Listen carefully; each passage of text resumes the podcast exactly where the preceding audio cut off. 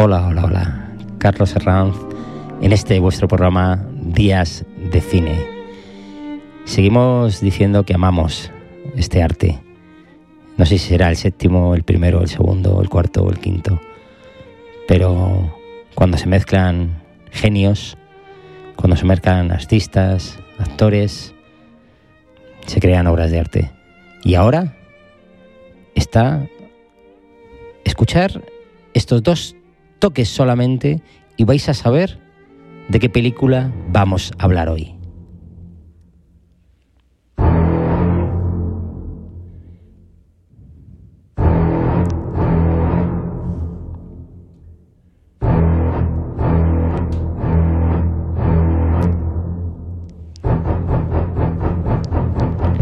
¿La habéis adivinado? Estoy completamente seguro. ¿Cómo están interrelacionadas la música con, las películas? Eh? Vamos a hablar de tiburón.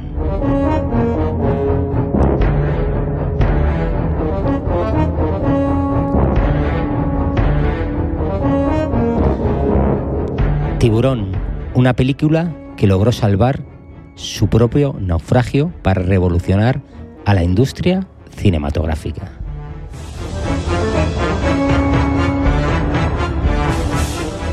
A los 26 años, Steven Spielberg ya tenía una reputación de niño prodigio. Ya había ganado un Globo de Oro, un Emmy. Habían dicho de él que era un genio. Entonces le contrataron para dirigir el que debería ser el próximo gran éxito de Universal. El cineasta jamás, jamás imaginó que intentaría renunciar. Esta es la historia de Tiburón, la película que cambió toda una industria. Ya antes de la preproducción, antes de la producción de Tiburón, Spielberg ya se dio cuenta de que la película que él quería hacer y la que Universal tenía en mente no eran la misma. En Universal decían, no hacemos películas de arte, hacemos películas como Tiburón, de entretenimiento. Pero gracias a Dios no le dejaron ir y fue su pasaje a la libertad artística. Los problemas de Tiburón no terminaron una vez que Spielberg fue obligado a permanecer en el proyecto. Al poco tiempo de comenzar, el presupuesto se comenzó a disparar por 10. Y luego cada vez más tardaban en filmar. No necesitaban dos o tres semanas, necesitaron muchos más tiempos. Uno de los tiburones que crearon, mecánicos, se hundió el primer día. Y los otros no abrían bien los ojos o la boca. Hasta ese momento nadie había filmado una película en mar abierto. Llegó a un punto en que el equipo comenzó a llamar a la película flaws, errores, en verde jabs, tiburones o tiburón. Los actores por su parte estaban hartos de los retrasos y ya le tenían muy poca fe al proyecto. Robert Shaw, Quint, se la describió a Time como un pedazo de mierda escrita. O Richard Dreyfuss le dijo a la misma publicación que sería la peor película del año. Pero de todos los problemas que tuvo Tiburón, quizá el más afortunado fue que los tiburones mecánicos dejaron de funcionar. Esto obligó a Spielberg a tener que ingeniárselas para generar el suspenso que su filme necesitaba. Su solución, una cámara subjetiva desde el punto de vista del tiburón. Esta idea tan sencilla hizo que esta película fuera un auténtico exitazo. Simple, elegante y extremadamente efectiva y por supuesto, sin dejar de lado el extraordinario tema musical de John Williams, quien 15 años antes, por ejemplo, como, Bernard Herrmann en Psicosis, había transformado dos notas en una de las melodías más reconocibles y aterradoras de la historia, como se ha demostrado. También es verdad que el estudio se puso a trabajar en una campaña de marketing sin precedentes se coordinaron con la editorial del libro para publicarlo con el mismo póster de la película en portada. Se lanzaron toallas, vasos, playeras y juegos de mesa, y nunca nadie antes había programado tantos comerciales televisivos y presentaciones en el programa de entrevistas. El presupuesto de marketing ascendió a 1,8 millones de dólares, una cifra nunca antes vista en aquel momento. Sin proponérselo ni darse cuenta, Spielberg y compañía habían fijado las reglas de este juego que regirían los estrenos comerciales de verano durante los próximos 50 años. El blockbuster moderno había nacido. Sin embargo, lo que separa a Tiburón de la mayoría de los estrenos veraniegos que le seguirían fue quizás el mejor descrito por el crítico de New York Times. Spielberg tiene un talento que está absolutamente ausente en la mayoría de los cineastas norteamericanos. Él sabe cómo contar una historia en pantalla. Habla muy bien de sus dones como director el hecho de que algunas de las secuencias más escalofriantes de Tiburón son aquellas donde ni siquiera vemos al tiburón. Tenéis que saber que la historia real que inspiró al tiburón existió. En 1916, un escualo real hizo una matanza de bañistas durante dos semanas en Nueva Jersey. Aquello fue el germen de uno de los mejores blockbusters, como hemos comentado. Vamos a ver un poco la secuencia de la vida real de lo que pasó en esta época. El 1 de julio de 1916, un joven llamado Charles Bassan sufrió el primer ataque cuando salía de darse un baño cerca de la orilla y a una profundidad de apenas metro y medio. El escualo le dejó mal herido y aunque otros bañistas lograron sacarle del agua, murió desangrado un par de horas más tarde.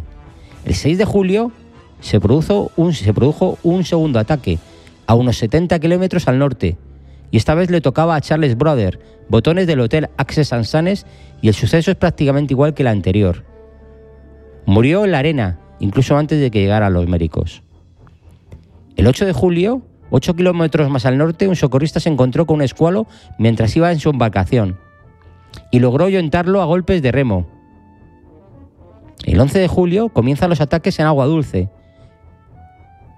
Y el 12 de julio, un jubilado de 50 años divisa el escualo desde un puente nadando río arriba. Suelta la voz de alarma, pero nadie le hace caso. Hasta que pocas horas después, un chico muere arrastrado por el escualo. Y es verdad que el 14 de julio descubren que el animal ha roto la red metálica que protegía y ha vuelto al mar.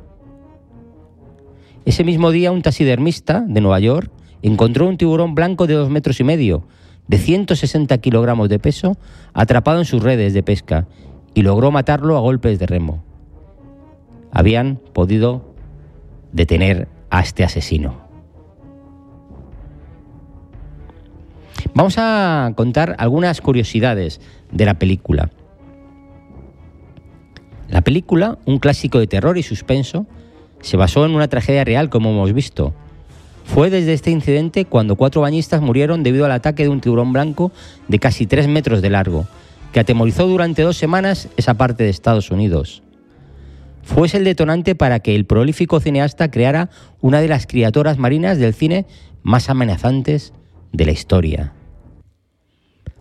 Además, con la repercusión de Tiburón se inició la gran era del merchandising, como hemos comentado, camisetas, toallas, objetos y juegos, y la imagen de sus mandíbulas en primer plano se multiplicaron alrededor del mundo. Pero Tiburón se basó en un libro de Peter Bentley, publicado en 1974, el cual también fue un éxito de ventas.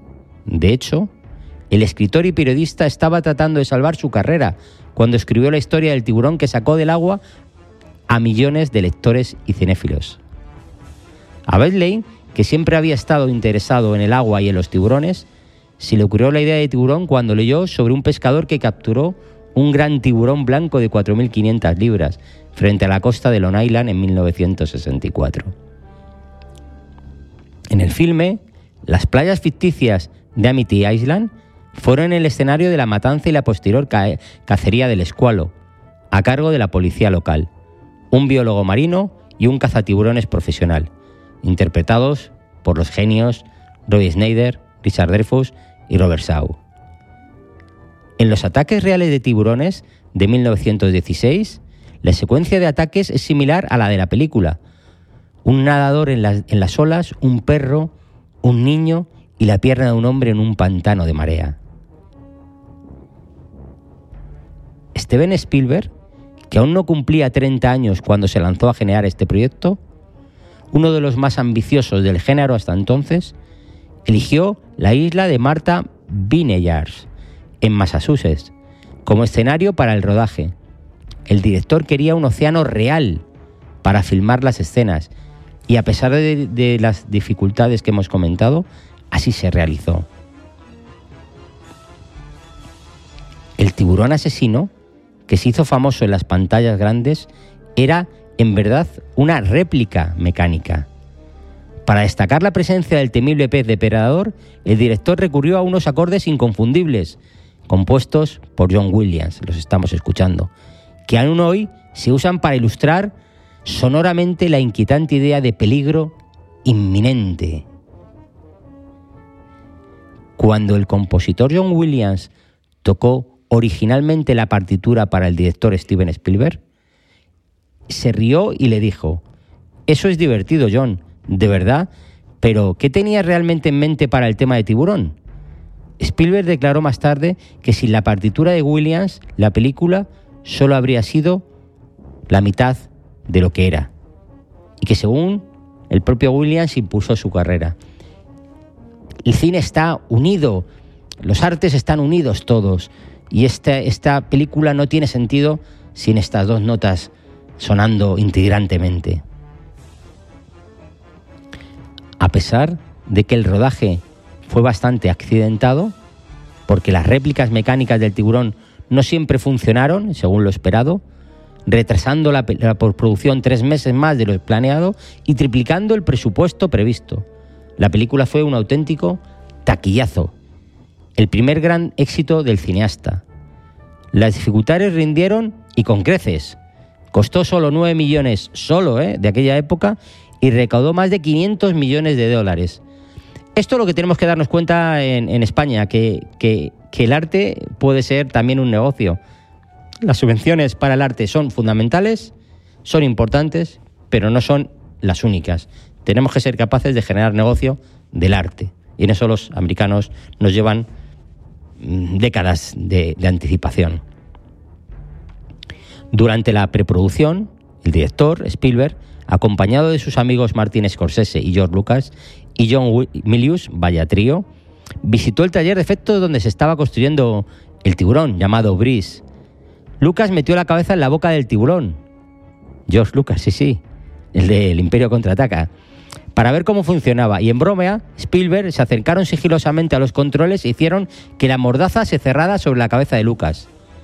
Desafortunadamente y bastante proféticamente, considerando las dificultades técnicas posteriores que sufriría la producción, el tiburón no funcionó correctamente y Lucas quedó atrapado en la boca del tiburón. Cuando Spielberg finalmente pudo liberarlo, los hombres salieron corriendo del taller, temerosos de haber causado un gran daño a la criatura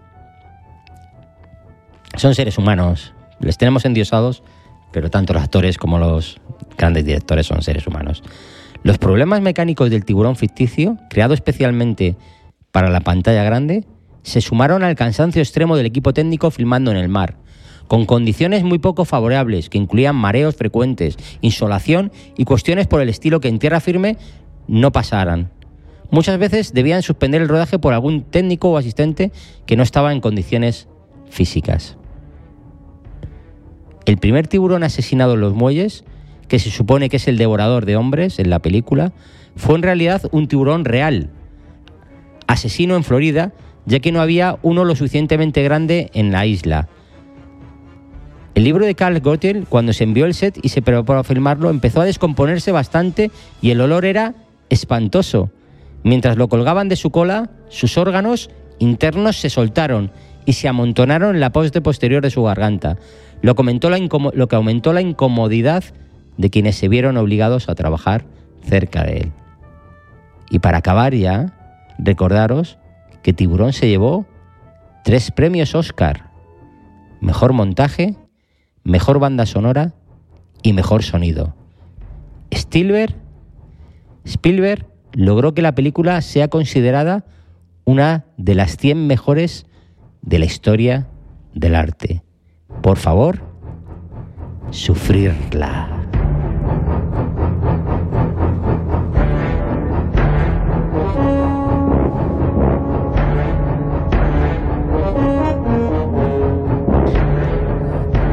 Os dejo con este magnífico tema y con esta película que espero y deseo que veáis.